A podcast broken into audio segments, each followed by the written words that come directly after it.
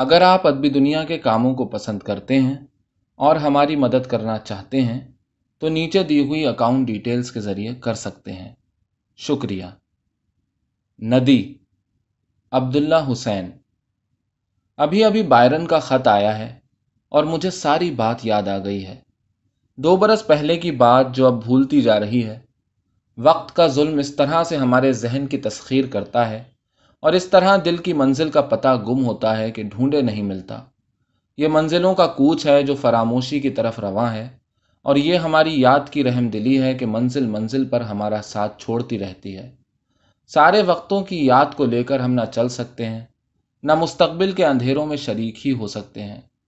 یہ خزاں کی بڑی پرامن اور شفاف سہ پہر ہے، اور میں اپنے گھر کے سامنے ندی کے پل پر بیٹھا ہوں۔ گھر کے برآمدے میں مجھے وہ میز نظر آ رہی ہے، جس پر صبح کی ڈاک سے آئے ہوئے تمام خط کھلے پڑے ہیں۔ سوائے اس ایک خط کے جو میں نے طے کر کے قمیض کی جیب میں رکھ لیا ہے، اور بار بار سینے پر ہاتھ پھیر کر قمیض کے اندر نفیس کاغذ کی کھڑکھڑاہٹ کو محسوس کر رہا ہوں، اور اسے دوبارہ پڑھنا چاہتا ہوں، مگر نہیں پڑھ سکتا۔ کیونکہ خزاں کی زرد دھوپ میں بڑا امن ہے، اور پانی کے بہنے میں اور دور دور تک ندی میں خشک پتے گراتے ہوئے زرد درختوں میں اور درختوں کے بیچ تھمی ہوئی ہوا میں اور نیچے زرد رنگ کے کھیت میں ہل چلاتے ہوئے کسان میں ایک ایسا پرسکوت ہے پر امن سحر ہے جو صرف خزاں کے موسم میں ہوتا ہے اور سہ پہر کے وقت میں ہوتا ہے اور جس میں کسی بدمنی، کسی خلل اندازی کی ذرہ بھر گنجائش نہیں ہے۔ وہ کون تھا جس نے کہا تھا کہ دنیا کا سب سے رقت انگیز سب سے دل گداز منظر کسان کے زمین میں ہل چلانے کا ہے۔ غالباً کوئی مصور تھا۔ میں ایک بار پھر خط کو سینے کی جیب میں محسوس کرتا ہوں۔ میرے عین نیچے پانی میں دور دراز کے منظر گمشدہ محبوب چہرے بہتے ہوئے گزر رہے ہیں۔ وقت کا ظلم تھمتا جا رہا ہے۔ ندی، میری عزیز دوست، اب میں تم سے مخاطب ہوتا ہوں۔ مغربی کینیڈا کی اس چھوٹی سی پہاڑی یونیورسٹی میں مجھے پہنچے ہوئے دوسرا ہی دن تھا۔ سارا وقت بارش ہوتی رہی تھی۔ سہ پہر کے وقت ذرا کی ذرا کو بارش تھمی اور بادل پھٹ گئے۔ میں اکتا کر اپنے کمرے سے نکل آیا۔ دھلی دھلائی ہوئی سیمنٹ کی کشادہ سڑکوں پر کہیں کہیں موٹر گاڑیاں کھڑی تھیں، جن کی چھتوں پر میپل کے زرد اور کرمزی پتے گرے ہوئے تھے۔ ایک چھوٹی سی کار کے انجن پر چند لڑکے جھکے ہوئے تھے۔ انہوں نے سر اٹھا کر اپنے مخصوص دوستانہ لہجے میں ہیلو کیا۔ آگے لڑکیوں کا ہاسٹل تھا۔ سیڑھیوں پر کھڑی ہوئی چند لڑکیوں نے مجھے ناقدانہ نظروں سے دیکھا۔ آگے یونیورسٹی کا گرجا تھا، جس میں سے نکلتے ہوئے نوجوان پادری نے مسکرا کر مجھے سلام کیا۔ اس کے پیچھے پیچھے ڈائننگ ہال کا بڈھا بیرا جم، دودھ کی ایک خالی بوتل ہاتھ میں لٹکائے چلا آتا تھا۔ اس نے پائپ منہ سے نکالے بغیر میرا حال پوچھا اور گزر گیا۔ کیمپس پر ڈین کے علاوہ یہی ایک شخص تھا جس سے اب تک میری واقفیت ہو سکی تھی۔ سردی اکلخت بڑھ گئی تھی۔ ہوا کے زور سے میپل اور پائن کے درختوں پر رکے ہوئے بارش کے قطرے ٹپ ٹپ گر رہے تھے۔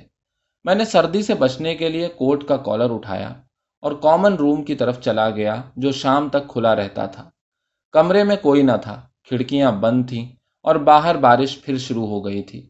میں سبز رنگ کے بے آواز قالین پر ادھر ادھر پھرتا اور کتابوں پر نظر ڈالتا رہا۔ میزوں پر اخبار اور رسالے بکھرے پڑے تھے۔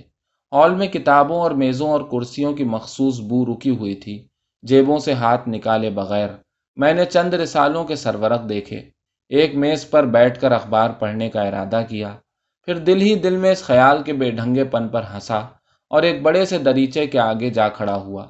بند شیشوں پر سر مارتے ہوئے بارش کے قطرے ہلکی ہلکی کند آواز پیدا کر رہے تھے۔ پرے میپل کے درختوں پر سے زرد اور سرخ اور سرمئی پتے جن کا وقت پورا ہو چکا تھا، بھاری تعداد میں نیچے آ رہے تھے اور بارش کے پانی میں تیر رہے تھے اور بہہ رہے تھے اور چکر کھا رہے تھے۔ پرے گرجا گھر کی مخروطی چھت آسمان کی طرف اٹھی ہوئی تھی۔ پرے سیاہ پہاڑیوں کا سلسلہ دور تک چلا گیا تھا۔ اس سے پرے کہیں میرا وطن تھا۔ کئی ہزار میل پر میں نے سوچا، بیچ میں سمندر پڑتے تھے۔ بندریچوں کے باہر بارش بڑی عجیب لگتی ہے، کسی نے کہا۔ بہت آہستہ آہستہ میں اپنی سوچ میں سے نکل آیا۔ چند لہجے تک آسانی سے اپنے آپ کو سنبھالے کھڑے رہنے کے بعد میں چونک کر مڑا۔ یہ ایک لڑکی تھی جو میری طرف پشت کیے ایک رسالے پر جھکی ہوئی تھی۔ بظاہر اس نے یہ الفاظ اپنے آگے پڑے ہوئے پرچے سے مخاطب ہو کر کہے تھے۔ اس نے سرخ رنگ کی بھاری سی اونی سویٹر پہنی ہوئی تھی اور آنکھوں پر پڑھنے کا چشمہ چڑھا رکھا تھا۔ مجھے یوں لگتا ہے جھکے جھکے اس نے کہنا شروع کیا۔ پھر وہ مڑی اور سیدھی میری طرف دیکھتے ہوئے بولی، جیسے کوئی راہگیر ناگہانی آ نکلا ہو اور ہمارے دروازے پر کھڑا ڈری ڈری دستک دے رہا ہو۔ ہوں میں نے گلے میں سے ملی جلی تائیدی آواز نکالی۔ اس کی آنکھیں اور بال شہد کی رنگ کے تھے۔ مجھے ایسا ہی لگتا ہے۔ تمہیں بھی ایسا لگتا ہے؟ مجھے جواب کی تلاش میں میں نے دوبارہ حلق سے غیر یقینی مگر شائستہ آواز پیدا کرنے کی کوشش کی۔ تم کہاں سے آئے ہو؟ اس نے پوچھا۔ میں؟ ٹھہرو ٹھہرو، وہ بات کاٹ کر بولی۔ مجھے بوجھنے دو۔ اسپین؟ نہیں، وہ اداس ہو گئی۔ اسپین سے تمہاری طرح کے لوگ آتے ہیں۔ اسپین سے میرو بھی آیا تھا۔ دو سال ہوئے، میری اس کی بڑی دوستی تھی۔ پھر اب وہ جا چکا ہے۔ بتاؤ، کہاں سے آئے ہو؟ کسی اور ملک کا نام لو؟ نہیں۔ میں صرف یہ جاننا چاہتی تھی کہ تم اسپین سے آئے ہو یا نہیں۔ بتاؤ۔ میں نے اسے اپنے ملک کا پتہ بتایا۔ میرا نام بلانکا ہے۔ وہ پھر مڑ کر بیٹھ گئی۔ میں ماہر لسانیات ہوں۔ اس نے خوش دلی سے کہا اور اس کے سفید ہموار دانت ہنسی میں کھل گئے۔ یعنی یہ کہ میں لسانیات کی طالب علم ہوں۔ سینئر؟ تم کیا کر رہے ہو؟ میں نے اپنا نام بتایا اور یہ کہ فزکس میں ریسرچ کرنے یہاں آیا ہوں۔ ریسرچ اسکالر اس نے بھویں اٹھائیں شکل سے تو تم جغرافیہ کے جونیئر دکھائی دیتے ہو وہ کھلکھلا کر ہنس پڑی خیر فزکس بھی بڑا دلچسپ مضمون ہے مگر لسانیات کی کیا بات ہے اب اسی رسالے کو لے لو اس کے سر پیر کا علم بھی تم نہیں رکھتے رکھتے ہو میں نے قریب جا کر سنجیدگی سے اس اجنبی زبان کے حروف کو پڑھنے کی کوشش کی وہ ہنس پڑی کبھی نہیں یہ روسی ہے میں روسی ہسپانوی اور لاطینی پڑھ رہی ہوں ہسپانوی میرا خاص مضمون ہے۔ میرو سے میں ہر وقت ہسپانوی بولا کرتی تھی۔ اب روسی کس سے بولتی ہو؟ میں نے کہا، صرف اپنے پروفیسر سے۔ یہ بڑی مشکل زبان ہے، پر بڑی خوبصورت ہے۔ ابھی ابھی میں پیٹروسکی کی کہانی پڑھ رہی تھی۔ اگلے سال روس جا کر ریسرچ کروں گی۔ میں روس جانا چاہتی ہوں، ماسکو۔ اس شہر میں ایسا اصرار ہے، زار کا اور راس پوٹن کا ماسکو ٹالسٹوئی کا اور دوستو وسکی کا، اور نجنسکی اور مایا کوسکی اور پاسترنگ کا ماسکو۔ اس شہر کا ایک کیریکٹر ہے، اپنی جگہ پر الگ اور انوکھا اور برگزیدہ اور پرکشش، جیسے پیرس کا اور ویانا کا کیریکٹر ہے۔ ان جگہوں کا نام آتے ہی ذہن میں داستانیں جاگ پڑتی ہیں۔ نیو یارک یہاں سے چند سو میل کے فاصلے پر ہے، لیکن وہاں جانے کا خیال کبھی میرے دل میں نہیں آیا۔ ہو سکتا ہے کہ اگر میں وہاں جاؤں تو اس کی وسعت اور گرانڈیل پن سے مروب ہو جاؤں، لیکن باہر سے وہ میرے لیے کوئی کشش نہیں رکھتا۔ میں شاید کبھی نیو یارک نہ جاؤں، میں روس جانا چاہتی ہوں۔ تم بھی روس جانا چاہتے ہو؟ میں اپنے وطن واپس جانا چاہتا ہوں، میں نے کہا۔ اوہ، وہ چشمہ اتار کر میز پر رکھتے ہوئے بولی۔ تم مشرق کے رہنے والے، اتنے جذباتی ہوتے ہو۔ میں جنوب مشرقی ایشیا کا رہنے والا ہوں، میں نے فخر سے اسے بتایا۔ گو ہسپانوی بھی بڑے جذباتی ہوتے ہیں، اس نے اپنی بات جاری رکھی۔ تمہیں اسپین سے عشق ہے؟ نہیں، وہ پھر اداس ہو گئی۔ لیکن میرو سے بڑا بھائی چارہ تھا۔ بھائی چارہ، کیمپس پر تم کس کس سے ملے ہو؟ اس نے دفتن موضوع بدل دیا۔ میں نے اسے بتایا کہ سوائے dean of the faculty of science کے، جس نے کہ آج رات مجھے کھانے پر بلا رکھا ہے اور کھانا کھلانے والے بوڑھے جم کے، میں اور کسی کو نہیں جانتا۔ چلو اچھا ہوا کہ تم ادھر آ گئے اور مجھ سے ملاقات ہو گئی۔ میں بڑے کام کی آدمی ہوں۔ وہ پھر خوش دلی سے باتیں کرنے لگی۔ یونیورسٹی کے ایک گروہ میں میں سخت غیر مقبول ہوں اور دوسرے گروہ میں بے حد ہر دل عزیز ہوں۔ قصہ مختصر یہ کہ کیمپس بھر میں میں شیطان کی طرح مشہور ہوں۔ سارا اسٹاف مجھ سے سخت نفرت کرتا ہے کیونکہ میں بے حد ذہین ہوں۔ تمہیں مجھ سے مل کر بے حد خوشی ہوگی۔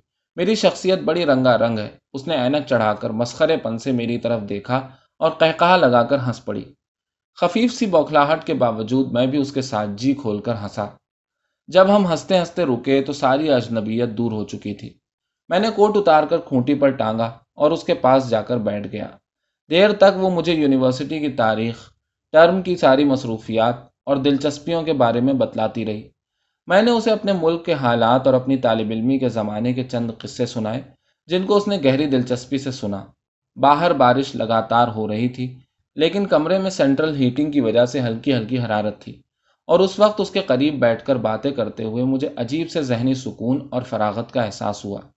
اس نے ہلکے مزاحیہ انداز میں اپنے قریبی دوستوں ان کی چھوٹی چھوٹی تکلیفوں اور راحتوں اور ان کے مسخرے پن کی حرکتوں کا ذکر کیا۔ باتیں کرتے کرتے وہ دفتن اداس ہو جاتی اور پھر کھلکھلا کر ہنسنے لگتی۔ اس ایک گھنٹے میں میں نے اس کے چہرے کو کئی بار اترتے اور چڑھتے ہوئے اور اس کی آنکھوں کو کئی بار رنگ بدلتے ہوئے دیکھا۔ آخر باہر جب اندھیرا بڑھ گیا اور بارش تھم گئی تو وہ کندھے جھٹک کر اٹھ کھڑی ہوئی۔ اب یہاں کوئی نہیں آئے گا۔ چلو چلے۔ جب میں کھونٹی سے کوٹ اتار کر پہن رہا تھا تو بالکل بھول چکا تھا کہ یہاں آئے ہوئے مجھے ابھی دوسرا دن ہے اور اس جگہ میں قریب قریب مکمل اجنبی ہوں۔ بیچارے پیٹروسکی کی کہانی، وہ روسی وہ روسی رسالہ بند کرتے ہوئے بولی، اخبار اور رسالے سمیٹ کر ترتیب وار رکھتے ہوئے اس نے بتایا کہ کامن روم کا منتظم چونکہ ابھی تک نہیں پہنچا، اس لیے ڈین نے چار لڑکیوں کی ایک ایک دن کے لیے ڈیوٹی لگا دی ہے۔ آج میری ڈیوٹی تھی۔ کم وقت سب لوگ کہیں مر گئے ہیں۔ کوئی بھی نہیں آیا۔ سارا دن میں بڑی محنت سے اخباروں کو بے ترتیبی سے پھیلاتی رہی۔ جیسے کہ ابھی ابھی بہت سے لوگ یہاں سے اٹھ کر گئے ہیں۔ تمہیں کچھ پتا چلا؟ تم بڑی مکار ہو، میں نے کہا۔ وہ بچوں کی طرح خوش ہو گئی۔ دروازے میں چابی گھماتے ہوئے اس نے راز دارانہ انداز میں بتایا۔ تم نہیں جانتے، یہ ڈین جنکن سخت کمینہ آدمی ہے۔ برآمدے کی سیڑھیوں پر رک کر اس نے احتیاط سے بالوں پر سرخ اسکارف باندھا۔ چہرے پر بارش کی مہین پھوار کو محسوس کیا۔ اور ایک مختصر سا گہرا جذباتی قہقہ لگایا۔ یہاں کی آب و ہوا کے بارے میں تو میں نے تمہیں بتایا ہی نہیں۔ یہاں پر شاید تم نے نوٹ نہیں کیا، چاروں طرف پہاڑیاں ہیں، جن پر اکثر بارش ہوتی رہتی ہے۔ اور جب خزاں کی پہلی بارش ہوتی ہے، تو موسم یکلخت بدل جاتا ہے اور سردی بڑھ جاتی ہے اور میپلوں کے رہے سہے پتے بھی گر جاتے ہیں اور انسان کے دل میں فضا میں اڑنے کی خواہش پیدا ہوتی ہے۔ اس طرح، اگر میرے پر ہوتے میرے پر ہوتے تو میں اڑ کر اس شاخ پر جا بیٹھتی، جہاں سے ابھی ابھی پتے گرے ہیں۔ اس طرح اس طرح، اس نے پرندے کی طرح بازو ہوا میں پھیلائے اور دوبارہ منہ اوپر اٹھا کر آنکھیں بند کر کے ہنسی۔ شام کی ملگجی روشنی میں اس کی جلد میں سے روشنی اور خوشبو کی لپٹیں نکل رہی تھیں اور اس کی خوبصورت پیشانی پر خوشی کا نور تھا اور اس کے دانت سفید ہیروں کی طرح چمک رہے تھے اور اسکارف میں سے نکلی ہوئی اس کے بالوں کی لٹ میری تھوڑی کو چھو رہی تھی۔ میں مبہوت کھڑا تھا۔ تم بڑی خوبصورت ہو۔ میں نے اپنے آپ کو کہتے ہوئے سنا۔ اس کے پھیلے ہوئے بازو آہستہ آہستہ نیچے آ گرے۔ اچھا اس نے پوچھا۔ کوئی جواب نہ پا کر وہ میری طرف رخ کر کے کھڑی ہو گئی اور چہرہ اوپر اٹھا کر بولی، مجھے چومو۔ پریشانی کے مارے میں آنکھیں جھپکنے لگا۔ چومو؟ اس نے تقریباً درستی سے کہا۔ میں نے جھک کر آہستہ سے اسے پیشانی پر چوما۔ بس، اس نے ایک لمبا سانس چھوڑتے ہوئے اطمینان سے پوچھا۔ ہرگز نہیں، میں نے احتجاج کیا۔ ٹھیک ہے ٹھیک ہے، میں سمجھتی ہوں۔ وہ رسان سے بولی، ساری دنیا کی دوستی اور رفاقت کے بعد بھی مردوں کے دل میں خواہش باقی رہ جاتی ہے۔ عورت کو مجبور کرنے کی، پابند کرنے کی خواہش، اور ان کے پاس تخیل کی اس قدر شدید کمی ہوتی ہے کہ دنیا جہاں کے مسئلوں کے بعد اسی بات پر آ کر ان کی تان ٹوٹتی ہے۔ تم بڑی خوبصورت ہو۔ اس کے بعد عورت کے دل میں غلط فہمی پیدا ہوتی ہے، کمزوری پیدا ہوتی ہے اور قید پیدا ہوتی ہے۔ اس کے بعد وہ محبوبہ بن سکتی ہے، دکھ سہ سکتی ہے اور دکھ دے سکتی ہے، لیکن دوستی نہیں کر سکتی۔ اور مجھے افسوس ہے سلطان حسین کہ میں صرف دوستی کر سکتی ہوں۔ بس، اب ٹھیک ہو گیا نا سلطان حسین؟ تمہارے سارے بکھیڑے میں نے آنے واحد میں ختم کر دیے ہیں۔ تمہیں میرا شکر گزار ہونا چاہیے۔ اب ہم پھر برابر کی سطح پر آ گئے ہیں۔ اب نہ تمہیں مزید بننے کی ضرورت ہے نہ مجھے۔ اب ہم دونوں آزاد ہیں۔ تم جہاں چاہو، جس وقت چاہو مجھے چوم سکتے ہو۔ اور آزاد ہو سکتے ہو۔ سمجھ گئے؟ میں خاموش کھڑا خفت اور برہمی کی وجہ سے ہونٹ کاٹتا رہا۔ اس کا چہرہ اتر گیا۔ انہی باتوں کی وجہ سے میں لڑکوں کی اکثریت میں غیر مقبول ہوں، بلکہ بدنام ہوں۔ لیکن جو میرے دوست ہیں، بڑے عزیز دوست ہیں۔ اب تمہاری مرضی ہے جس گروپ میں چاہو شامل ہو جاؤ۔ چلو، وہ میرا ہاتھ پکڑ کر دوڑتی ہوئی سیڑھیاں اتری۔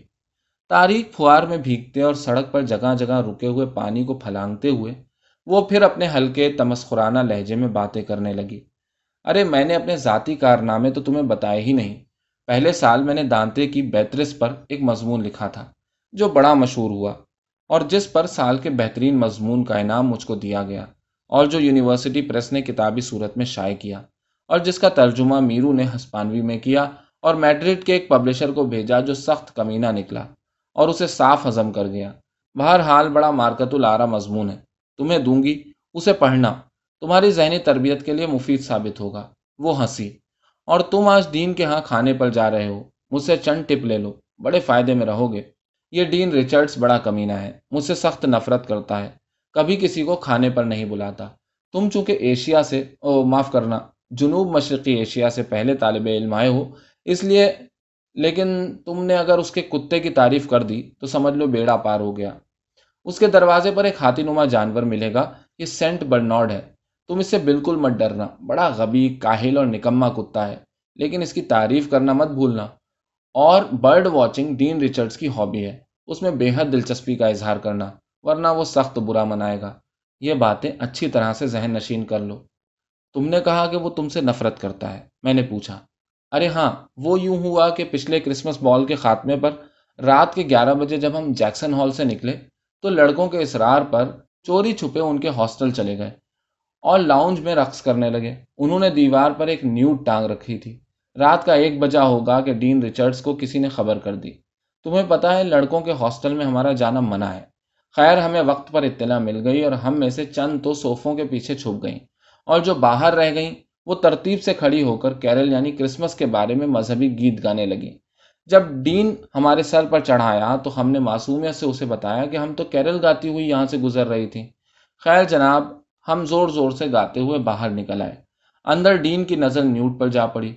پھر تو وہ پانچ منٹ تک لال پیلا ہو کر گرجتا رہا اور جاتی دفعہ تصویر اتار کر لے گیا۔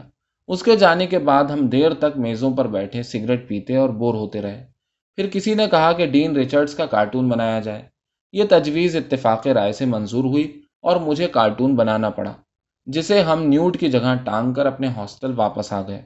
لیکن صبح کسی بے وقوف نالائق چور نے جا کر اسے بتا دیا کہ رات اس کے جانے کے بعد ہم پھر وہاں پر موجود تھے۔ اور یہ کہ بلانکا ولیمز نے اس کا کارٹون بنا کر دیوار پر ٹانگا ہے۔ وہ خود اسے دیکھنے کے لیے وہاں آیا۔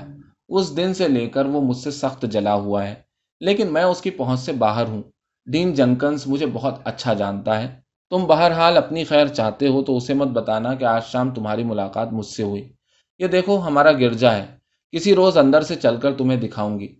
یہ ریفیکٹری ہے جہاں ہم دن میں تین بار زہر کھانے کے لیے جمع ہوتے ہیں۔ پرسوں بائرن آ جائے گا، اس سے ملنا۔ ایک دم ڈیوائن ڈارلنگ آدمی ہے۔ اچھا میری سرائے آ گئی۔ پھر ملاقات ہوگی۔ شب بخیر۔ ٹرم شروع ہوئے، تین روز ہو چکے تھے۔ میں دن بھر اپنے پروفیسر کے ساتھ لیبوریٹریوں میں مارا مارا پھرتا رہا تھا۔ شام کو تھک ہار کر لوٹا، کپڑے تبدیل کر کے کھانا کھانے گیا اور واپس آ کر لیلا کو خط لکھنے بیٹھ گیا۔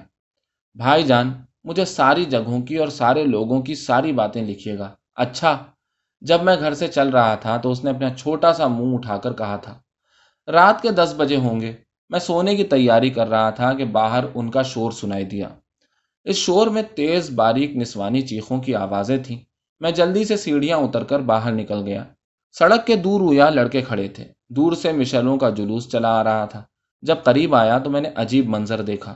سو ڈیڑھ سو لڑکیاں شب خوابی کے لباس میں ملبوس، عجیب افراتفری کے عالم میں بھیڑوں کے گلے کی طرح ایک دوسرے سے لگی ہوئی، بوکھلائے ہوئے چہروں کے ساتھ چلی آ رہی تھیں۔ بھاگ رہی تھیں، رک رہی تھیں، لڑکھڑا رہی تھیں۔ گریبانوں کو سمیٹ رہی تھیں، جسم چرا رہی تھیں۔ بالوں کو سوار رہی تھیں۔ سردی سے کپ کپا رہی تھیں، چیخیں مار رہی تھیں، رو رہی تھیں۔ اور خجالت سے ہنس رہی تھیں۔ ان کے گردا گرد سینئر لڑکیوں کا حلقہ تھا جو ہاتھ میں جلتی ہوئی مشلیں لیے ان کو ہکائے لیے جا رہی تھیں۔ سڑک کے دونوں طرف لڑکوں کا مجمع کہہ لگا رہا تھا۔ ایک مشل کی روشنی میں میں نے بلانکا کو پہچانا۔ بائرن مجھے بتا رہا تھا۔ یہ فروش یعنی پہلے سال کی لڑکیوں کا پاجامہ جلوس ہے۔ یہاں کی بڑی پرانی روایت ہے۔ بیچاری نئی نئی آتی ہیں۔ پہلے ایک دو روز تک سینئر لڑکیاں داروغہ بنی ہوئی انہیں ساتھ لیے لیے پھرتی ہیں۔ جب انہیں دنیا کی مجموعی اچھائی پر یقین ہونے لگتا ہے، تو ایک رات کو جب وہ بستروں میں گھس کر سونے کی کوشش کر رہی ہوتی ہیں، آگ آگ کا شور مچا کر ان کو اسی حالت میں باہر نکال لیا جاتا ہے اور سارے کیمپس پر ہانکا جاتا ہے۔ کئی لڑکیاں اس کے بعد صدمے کی وجہ سے کئی روز تک کلاسوں میں نہیں جا سکتی۔ قاعدے کی روح سے صرف دوسرے سال کی لڑکیاں اس چھوٹی سی کمینگی میں حصہ لیتی ہیں، مگر بلانکا ہر سال ان میں شریک ہو جاتی ہے۔ پروفیسر اس بات کو اچھی نظر سے نہیں دیکھتے۔ ساتھ میں جین کو بھی کھینچ کر لے جاتی ہے۔ وہ جین ہے۔ وہ دیکھو بلانکا کے پیچھے۔ لائبریری میں سائنس پڑھ رہی ہے۔ یہاں سے فارغ ہو کر ہم شادی کر رہے ہیں۔ جلوس کے گزر جانے کے بعد ہم دیر تک سڑک پر کھڑے باتیں کرتے رہے۔ آسمان پر بڑا سا چاند نکلا ہوا تھا۔ خزاں کی بڑی خنک، شفاف لٹھے کی طرح کھڑکھڑاتی ہوئی رات تھی۔ میپل کے پتے ہمارے بالوں پر گر رہے تھے۔ بائرن سے میں چار روز پہلے ملا تھا۔ اکنامکس کا پوسٹ گریجویٹ تھا۔ اور بلانکا کے بہترین دوستوں میں سے تھا۔ بڑا سلجھا ہوا، خوش شکل، ٹھوس قسم کا نوجوان تھا۔ اس کے والدین آئرلینڈ سے آ کر کینیڈا میں بس گئے تھے۔ ڈبلن کا، جو اسے تھوڑا تھوڑا یاد تھا، ابھی تک بڑے پیار، بڑی اداسی سے ذکر کرتا تھا۔ جس طرح ہم سب اپنے بچپن کی خوابناک، خوبصورت جگہوں کو پیار اور اداسی سے یاد کرتے ہیں۔ لیکن اس رات سڑک کے کنارے رک کر اس سے باتیں کرتے ہوئے میرے دل میں نوجوانی کا اولین زور تھا۔ اور میں اس بات سے بے خبر تھا کہ ساری اچھائی اور ساری نوجوانی اور ساری خوبصورتی کہانیوں کی طرح ہمارے خوابوں میں اور گمشدہ محبوب چہروں میں اور پارسال کے گرے ہوئے پتوں میں دیکھنے پر اور دیکھتے رہنے پر کہیں کہیں سے ابھر آتی ہے، ڈوب جاتی ہے۔ مہینے کے وسط میں خزاں کے رقص کا موقع آیا۔ بائرن نے مجھ سے کہا، کیوں نہیں تم بلانکا سے اپنے ساتھ چلنے کو کہتے؟ پتا نہیں وہ جائے یا نہ جائے؟ میں نے کہا، اور پھر مجھے ناچنا واشنا تو آتا ہی نہیں۔ جہاں تک مجھے علم ہے، وہ کسی ایک لڑکے میں آج کل دلچسپی نہیں لے رہی۔ تم پوچھ کر تو دیکھو، بائرن نے کہا۔ میں نے فون کیا۔ بلانکا نے معذرت کرتے ہوئے کہا، وہ ایک اور لڑکے کے ساتھ جانے کا وعدہ کر چکی ہے۔ اور یہ کہ اسے اس بات کا علم نہیں تھا کہ میرا اس کی طرف خیال ہے، ورنہ وہ ضرور میرے ساتھ جاتی، وغیرہ وغیرہ۔ بائرن کندھے اچکا کر لاپرواہی سے ہنسا۔ کوئی بات نہیں، میں تمہارے لیے لڑکی کا انتظام کرتا ہوں۔ لیکن شام سے پہلے پہلے بلانکا کا فون آ گیا۔ سلطان of the south east Asia تمہارے لیے میں نے ایک کوئن تلاش کر لی ہے، وہ کہہ رہی تھی۔ اب انکار مت کرنا۔ پہلے سال کی بڑی خوبصورت اور نازک مزاج لڑکی ہے۔ کل ہال جانے سے پہلے اسے ہاسٹل کی سیڑھیوں پر سے لے لینا۔ اس کے لمبے لمبے سیاہ بال ہیں۔ تعارف خود ہی کر لینا۔ ایزابلا اس کا نام ہے۔ مغربی کینیڈا کے جنگلوں میں خزاں کے ہزاروں رنگ ہوتے ہیں۔ گرنے سے پہلے پتے زرد، سرخ، سیاہ، سبھی رنگ بدلتے ہیں۔ جیکسن ہال میں خزاں کے رقص کی شام کو ان سارے رنگوں کی کاغذی جھنڈیاں لہرا رہی تھیں اور برقی کمکمے روشن تھے۔ ہال کے چکنے فرش پر آدھ گھنٹے تک ایزابلا مجھے بال روم ڈانسنگ کے ابتدائی گر سمجھاتی رہی۔ پھر ہم تھک کر بیٹھ گئے اور ہلکی پھلکی گفتگو کی کوشش شروع کی۔ اس کے لچھے دار سیاہ بال تھے اور براؤن آنکھیں تھیں اور چہرے پر تل ہی تل تھے اور سیدھا سادہ جسم تھا۔ انگریزی ادب پڑھ رہی تھی۔ اگر اس میں دل ربائی ذرا زیادہ ہوتی تو پرکشش ہو سکتی تھی، لیکن وہ بڑی سنجیدہ اور مخلص لڑکی تھی اور انگریزی ادب کے سوا اسے کچھ نہ آتا تھا، جس سے مجھے دور کا واسطہ بھی نہ تھا۔ چنانچہ گفتگو زیادہ دیر تک نہ چل سکی۔ جلد ہی ہم اپنے اپنے مشروبات کے گلاس تھامے، کونے کی میز پر بیٹھے، ہال میں اوٹ پٹانگ ناچ ناچتے ہوئے قہقہ لگاتے اور گاتے ہوئے جوڑوں اور چھوٹے چھوٹے گروپوں کو اکتاہٹ سے دیکھنے لگے۔ دو ایک بار بائرن جین کے ساتھ رقص کرتا ہوا پاس سے گزرا۔ ایزابلا سے رقص کی درخواست کرنے اور کوئی لڑکا ابھی تک نہیں آیا تھا، مگر وہ مطمئن تھی، کیونکہ وہ پہلے سال کی ان چند ایک لڑکیوں میں سے تھی جو باقاعدہ طور پر کسی مرد کے ہمراہ آئی تھیں۔ خزاں کا رقص فروش کے لیے عام تعارف کا موقع بھی ہوتا ہے، چنانچہ ان میں سے زیادہ تر اکیلی آئی تھیں اور دو دو چار چار کر کے دیواروں کے ساتھ کھڑی تھیں۔ اسی طرح پہلے سال کے لڑکے چھوٹے چھوٹے گروہوں میں بیٹھے تھے اور انہیں تاک رہے تھے۔ جب کسی پرشور رقص کی دھن اندھا دھن بجنے لگتی تو وہ ایک ساتھ اٹھتے، مجموعی جرت کے بل پر آگے بڑھتے، سرخ ہو ہو کر منہ میں منمناتے اور جو لڑکی سامنے آ جاتی اس کے ساتھ ناچنے لگتے۔ میرے لیے یہ منظر مجموعی طور پر بڑا مزاحیہ تھا۔ ایک گھنٹے کے اندر اندر زیادہ تر جوڑے تشکیل پا چکے تھے اور نئی دوستی کے جوش میں کھلکھلا کر ہنس رہے تھے۔ میں ایزابلا سے گفتگو شروع کرنے کی ایک آخری کوشش کرنے کا ارادہ کر رہا تھا کہ کسی نے میرے کندھے پر ہاتھ رکھا۔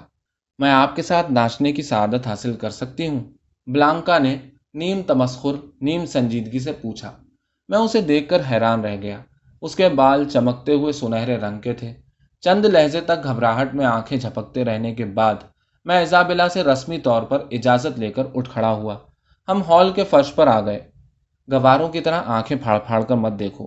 بالوں کو رنگ کروانا میری ہابی ہے۔ رقص کرتے ہوئے وہ بولی اچھا کاش کے آنکھوں کا رنگ بدلوانے کا بھی کوئی طریقہ نکل آتا تو میں انہیں بھی رنگواتی۔ تمہارے بالوں کا اصل رنگ اچھا ہے۔ اوہ، سخت غلطی ہو گئی۔ تم سے پوچھے بغیر میں نے ایسی نازیبا حرکت کر دی۔ اچھا معاف کر دو۔ اگلی بار تم سے لکھ کر اجازت نامہ حاصل کر لوں گی۔ میرا مطلب یہ نہیں تھا، میں نے کہا۔ اور کیا مطلب تھا؟ وہ بڑے یقین، بڑی لاپرواہی سے بولی۔ اچھا خاصا ناچ لیتے ہو۔ ابھی ابھی ایزابلا سے سبق حاصل کیا ہے۔ ایزابلا ارے ہاں تم نے بتایا ہی نہیں۔ ایزابلا پسند آئی۔ بہت۔ بڑی پیاری لڑکی ہے۔ بہت۔ بڑی ذہین ہے۔ بہت بہت۔ میں نے جل کر کہا۔ ایک لمحے کو رک کر اس نے میری طرف دیکھا۔ پھر مجھے کھینچتی ہوئی کوریڈور میں لے گئی۔ مجھ سے خفا ہو۔ برآمدے کی نیم تاریکی میں اس نے آنکھیں اٹھا کر پوچھا۔ نہیں، مجھے چومنا چاہتے ہو؟ نہیں۔ ایزابلا کو، نہیں نہیں، میں نے غصے سے کہا۔ کیوں؟ ہماری طرف اس کا رواج نہیں ہے۔ اس کا چہرہ اتر گیا۔ اسی لیے تم جذباتی ہو۔ وہ اداسی سے بولی، میرو بھی تھا۔ تم لوگ الجھنے پیدا کرتے ہو۔ جذباتی آدمیوں سے مجھے ڈر لگتا ہے۔ اس لیے کہ تم خود جذباتی ہو، میں نے کہا۔ اس نے دہل کر میری طرف دیکھا۔ خفیف سا لڑکھڑائی پھر سنبھل گئی۔ اندر رقص پورے شباب پر تھا۔ اونچی اونچی کھڑکیوں کے راستے، ہال کی تیز روشنی کے ساتھ ساتھ باتوں اور قہقہے اور گھسٹتے ہوئے پیروں کا ملا جلا شور باہر آ رہا تھا۔ وہ ریلنگ کے ساتھ کھڑی تیز تیز پلکیں جھپکا رہی تھی۔ دیکھتے ہی دیکھتے اس کی آنکھوں کی وہ غیر قدرتی چمک، وہ مسکراتا ہوا تمسخر لوٹ آیا، جس سے وہ ساری دنیا کا، ساری انسانیت کا مذاق اڑاتی رہتی تھی۔ جس نے ایک لمحے کے لیے مجھے پاگل کر دیا۔ دفتن اس نے اچک کر میری گردن میں ہاتھ ڈالا، سر نیچے کھینچ کر مجھے ہوٹوں پر چوما اور اندر بھاگ گئی۔ جب میں واپس آیا تو ایزابلا غائب ہو چکی تھی۔ میں نے اسے تلاش کرنے کی تکلیف نہ کی۔ اس شام کو مجھے صحیح طور پر پتا چلا کہ بلانکا لڑکوں میں کس حد تک مقبول تھی۔ میں نے یکے بعد دیگرے ایک درجن بار اس کے ساتھ رقص کرنے کی کوشش کی، لیکن اول تو میں اس تک پہنچ ہی نہیں پایا۔ اور اگر کبھی چند قدم تک ناچ بھی لیا، تو فوراً ہی کسی نے پیچھے سے آ کر میرے کندھے کو ٹہوکا دینا شروع کر دیا۔ اور مجھے ہر دفعہ بادل ناخواستہ اس کا ہاتھ نو وارد لڑکے کے ہاتھ میں دے پیچھے ہٹنا پڑا۔ ایزابلا مستقل ایک دوسرے لڑکے کے ساتھ ناچ رہی تھی۔ ایک بار قریب سے گزرتے ہوئے رک کر اس نے اپنے ساتھی سے میرا تعارف کرایا۔ چھوٹے سے قد اور کھڑے کھڑے کانوں والا پہلے سال کا لڑکا خرد بینی شیشوں والی اینک کے نیچے خوشگواری سے مسکرایا۔ مجھے ان دونوں کو ساتھ ساتھ دیکھ کر دلی خوشی ہوئی۔ ناچ کی آخری تیز پرشور دھنیں بج رہی تھیں اور سینکڑوں تھکے ہوئے، گھسٹتے ہوئے پاؤں کا زور ٹوٹ رہا تھا۔ پھر شام کا آخری والز ہوا۔ دھیما اور نرم اور پروقار اور مشکل اور رومانٹک اس رقص کے ناچنے والوں کو دیکھ کر احساس ہوتا ہے کہ دنیا میں اور کوئی ناچ نہیں ہے۔ میرے دل میں ایک نامعلوم سا، بے وجہ غصہ، آہستہ آہستہ بل کھا رہا تھا۔ وقفے وقفے پر اس کو محسوس کر کے میں سخت متعجب ہوتا۔ اسے دبانے کی کوشش کرتا، پھر بھول جاتا۔ اس کی ہر دم مسکراتی ہوئی، طنز کرتی ہوئی، حقیر جانتی ہوئی آنکھوں میں، اس کی ہر دل عزیزی میں، اس کی طبیعت کے ہر جائی میلان میں ایک گہرا سربستہ، مشتعل کرنے والا، پاگل کر دینے والا اسرار تھا۔ اس کے متبسم ہوٹوں کے خم میں خاموش حقارت تھی، جو ہر ایک سے یہ کہتی ہوئی معلوم ہوتی تھی، میں تمہیں جانتی ہوں، تم میرے سامنے کچھ بھی نہیں ہو، مجھ سے بچ کر کہاں جاؤ گے؟ شب بخیر کے شور میں کوٹ پہنے گئے۔ باہر رات سرد اور ویران اور خوشگوار تھی۔ موٹر گاڑیوں کے دروازے کھل رہے تھے، بند ہو رہے تھے۔ تھکی ہوئی آنکھیں بند ہو رہی تھیں، کھل رہی تھیں۔ میں ایزابلا کے بازو پر ہاتھ رکھے باہر نکلا۔ سڑک کے کنارے وہ اپنے گروہ کے ساتھ کھڑی تھی۔ ہیلو بلانکا، شب بخیر۔ میں نے جسم چرا کر نکل جانا چاہا۔ اس نے میرے بازو پر ہاتھ رکھا۔ انسانوں سے اپنے آپ کو وابستہ مت کرو سلطان حسین، ورنہ انہی بھول بھلائیوں میں رہ جاؤ گے۔ آزادی اصل چیز ہے، اس نے کہا۔ اچھا میں نے بے خیالی سے چاروں طرف دیکھا۔ رات کے آخری قہقہے لگائے جا رہے تھے۔ رات کے آخری بوسے لیے جا رہے تھے۔ بوسے جو میپل کے پتوں کی طرح ایک ایک کر کے یہیں گر پڑیں گے۔ قہقہے جو اس رات کی تاریکی میں منجمد ہو جائیں گے، جو ہمیشہ یاد آتے رہیں گے اور ہمیں مدتوں جوان رکھیں گے، جو کہیں دکھائی نہ دیں گے اور بہتے ہوئے پانی میں شامل ہو جائیں گے۔ شب بخیر سلطان، شب بخیر بلانکا، شب بخیر ایزابلا شب بخیر۔ بہت بہت شکریہ۔ تمہارا بھی شکریہ۔ شب بخیر شب بخیر شب بخیر۔ میں اپنی پڑھائی میں پوری طرح مصروف ہو چکا تھا۔ دو ایک بار بلانکا سے ملنے کی کوشش کی، لیکن وہ نہ ملی۔ وہ ہر وقت اس قدر مصروف رہتی تھی۔ چھٹی کے دن سہ پہروں کو میں اور بائرن آس پاس کے پہاڑی جنگلوں میں لمبی لمبی سیروں کو جاتے۔ جنگل بڑے خاموش اور رنگین ہوتے تھے۔ انہی سہ پہروں میں مجھے پتا چلا کہ بائرن معاشیات کا طالب علم ہونے کے علاوہ چھوٹا موٹا فلسفی بھی ہے۔ اور یہ کہ وہ مستقل جستجو میں ہے، لیکن ابھی تک اپنے آپ کو تلاش نہیں کر پایا۔ انہی جنگلوں میں اس نے مجھ سے کہا بلانکا بڑی اب نارمل لڑکی ہے۔ اتنی کامیابی سے اپنے آپ کو چھپائے رکھتی ہے۔ کبھی کسی کو سمجھنے کا موقع ہی نہیں دیتی۔ یہ اس کا آرٹ ہے۔ جو کچھ کہ وہ کہتی ہے اور کرتی ہے، اس کے بالکل الٹ اس کی زندگی ہے۔ ایک وقت تھا جب میں خود اس کے پیچھے خاصا دیوانہ ہو رہا تھا، لیکن وہ اس کی اجازت نہیں دیتی۔ اس نے مجھ سے کہا، بائرن، تمہیں پتا ہے ہم اتنے اچھے دوست ہو سکتے ہیں۔ صرف اگر تم یہ دیوانگی چھوڑ دو۔ تم اتنے پیارے آدمی ہو۔ اس کے بعد میں سنبھل گیا۔ اب وہ میری عزیز ترین دوست ہے، لیکن کوئی شخص اس کے نزدیک جا کر اسے سمجھ نہیں سکتا۔ سب بیکار ہے۔ وہ خاموش، حسین جنگل اور دھوپیلی سہ پہرے اور آہستہ آہستہ جاگتا ہوا، مضبوط ہوتا ہوا احساس رفاقت میری زندگی میں سنگ میل کی حیثیت رکھتا ہے۔ پھر بائرن اچانک چند دن کے لیے غائب ہو گیا۔ اتوار کے روز بلانکا کا فون آیا۔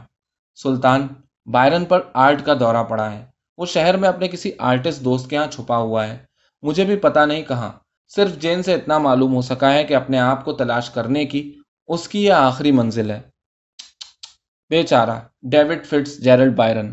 میں نے اسے بعد دوپہر سیر کو چلنے کی دعوت دی، جو اس نے تھوڑے سے تعمل کے بعد منظور کر لی۔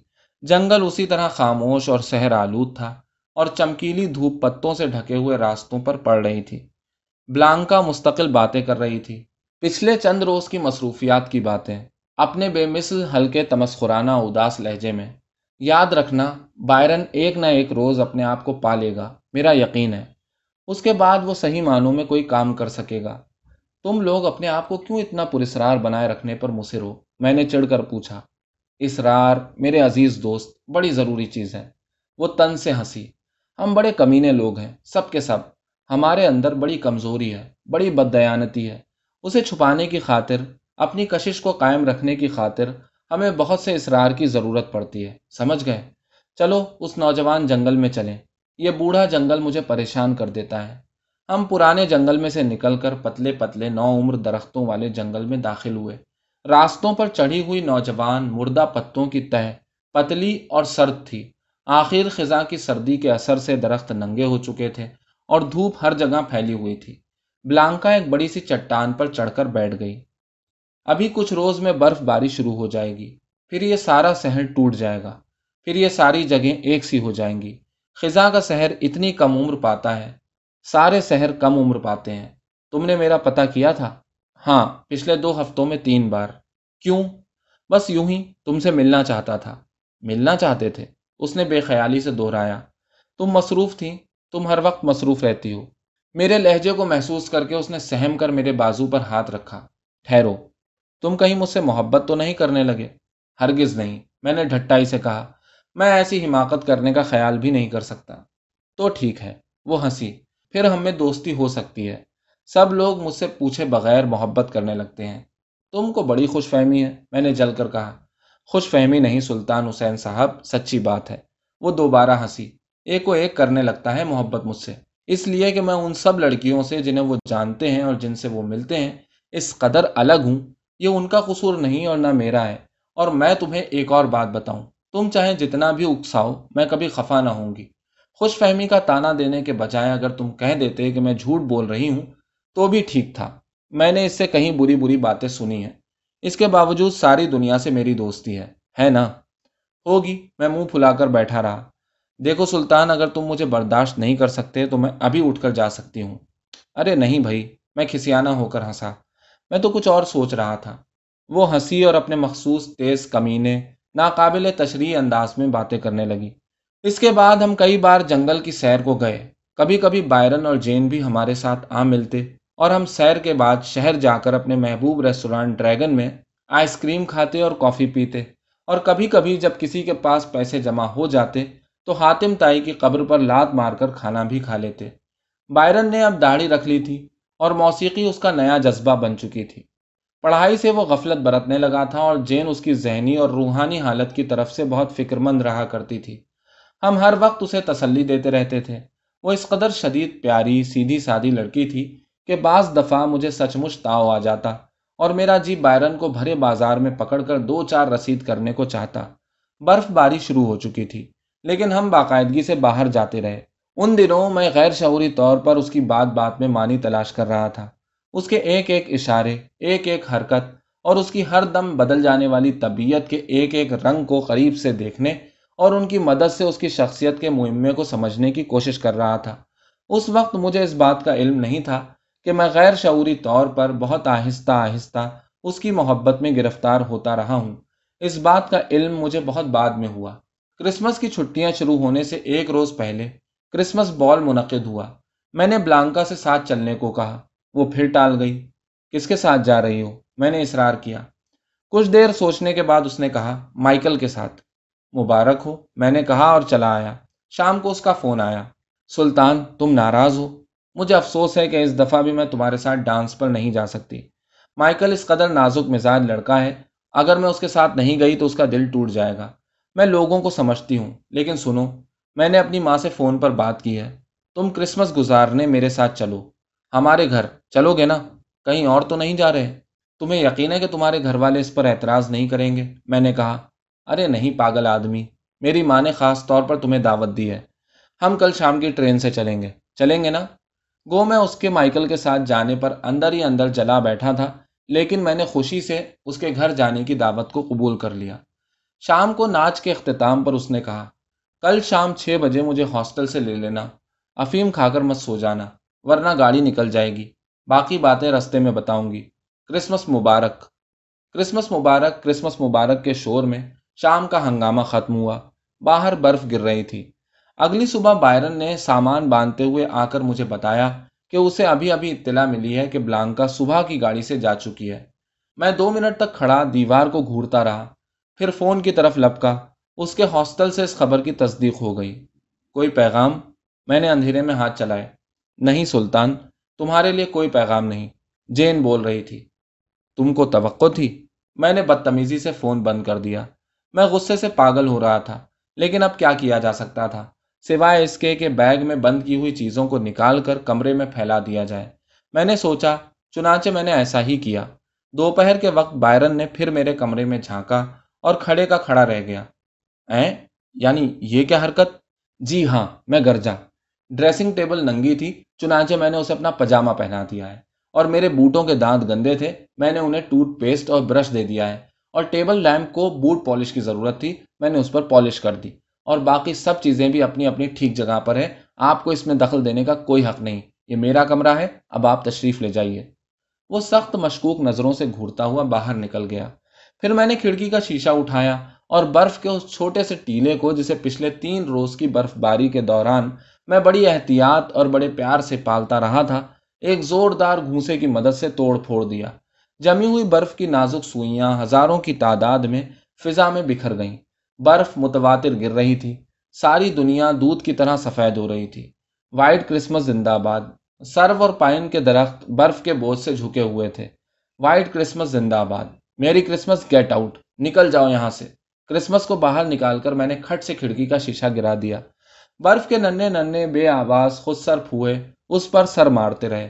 دوسرے دن مجھے اس کا ایک مختصر سا خط ملا، جس میں اس نے لکھا تھا کہ اس کو پورا احساس تھا کہ اس نے سخت بری حرکت کی تھی، کہ مجھ کو اطلاع دیے بغیر بھاگ آئی تھی۔ لیکن اس کی چند ایک ایسی وجوہات تھیں جو کہ ہم دونوں کی بہتری اسی میں ہے کہ مجھے معلوم نہ ہو صرف ایک اشارہ ان وجوہات کی طرف اس نے یہ کیا تھا کہ اس کا اپنی ماں سے جھگڑا ہو گیا تھا۔ میں نے خط پھاڑ کر پھینک دیا۔ کرسمس بہرحال میں نے اپنے پروفیسر کے ہاں گزاری۔ اس کے بعد کے چند دنوں میں مجھ پر سخت ڈپریشن تاری ہوا۔ انہی دنوں مجھے اس بات کا گمان گزرا کہ میں اس کی محبت میں بری طرح مبتلا ہو چکا ہوں۔ تھوڑی دیر کے لیے اس بات کو جان کر مجھے سخت حیرت ہوئی۔ جس روز دوبارہ کلاسیں شروع ہوئیں، وہ مجھے لائبریری سے نکلتی ہوئی مل گئی۔ میں نے تہیا کر رکھا تھا کہ اس سے بات نہ کروں گا، لیکن وہ مجھے ایسے ملی جیسے کچھ ہوا ہی نہ تھا۔ ارے سلطان ڈیئر کیسے ہو؟ کہاں رہے اتنے دنوں؟ میں تمہیں یاد کرتی رہی، سب دوستوں کو یاد کرتی رہی۔ بڑے موٹے تازے لال سرخ نظر آ رہے ہو، برف باری تمہیں راس آ گئی ہے ہے نا؟ اس نے پرانے بے تکلف، بیزار لہجے میں کہا، بڑی شدید برف باری ہو رہی ہے، میں نے کہا، آج ہم ڈریگن میں کھانا کھائیں گے۔ میں بڑی امیر ہو رہی ہوں آج کل، فکر نہ کرو۔ پھر باتیں کریں گے، بہت سی، میں تمہیں اتنی باتیں بتانا چاہتی ہوں، ٹھیک ہے؟ اس سے پہلے کہ وہ اپنا ارادہ تبدیل کر دے، میں نے اس کی دعوت قبول کر لی۔ میرا سارا غم و غصہ آنے واحد میں غائب ہو چکا تھا۔ ڈفل کوٹ اور سرخ رنگ کے اسکارف میں وہ اس قدر دلکش نظر آ رہی تھی۔ میں اسے قریب سے دیکھ کر مسکرا دیا۔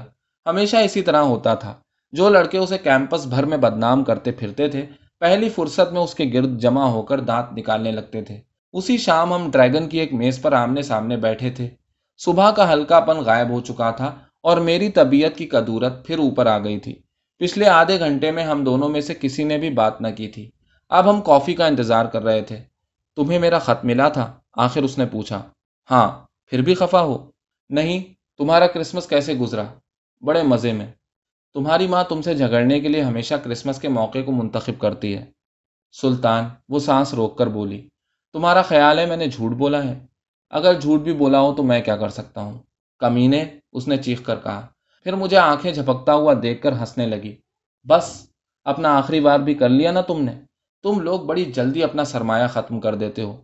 غلطی میری تھی، لیکن تم معاف بھی کر سکتے تھے۔ بلانکا، تم انسانوں سے بہت زیادہ وابستگی کا یہی نتیجہ ہوتا ہے۔ میری بات سنو، میں آگے جھک کر چلایا۔ تم نہیں سمجھتی، تم ہوٹوں پر انگلی رکھ کر وہ اٹھ کھڑی ہوئی۔ آس پاس کے لوگ ہماری طرف دیکھ رہے تھے۔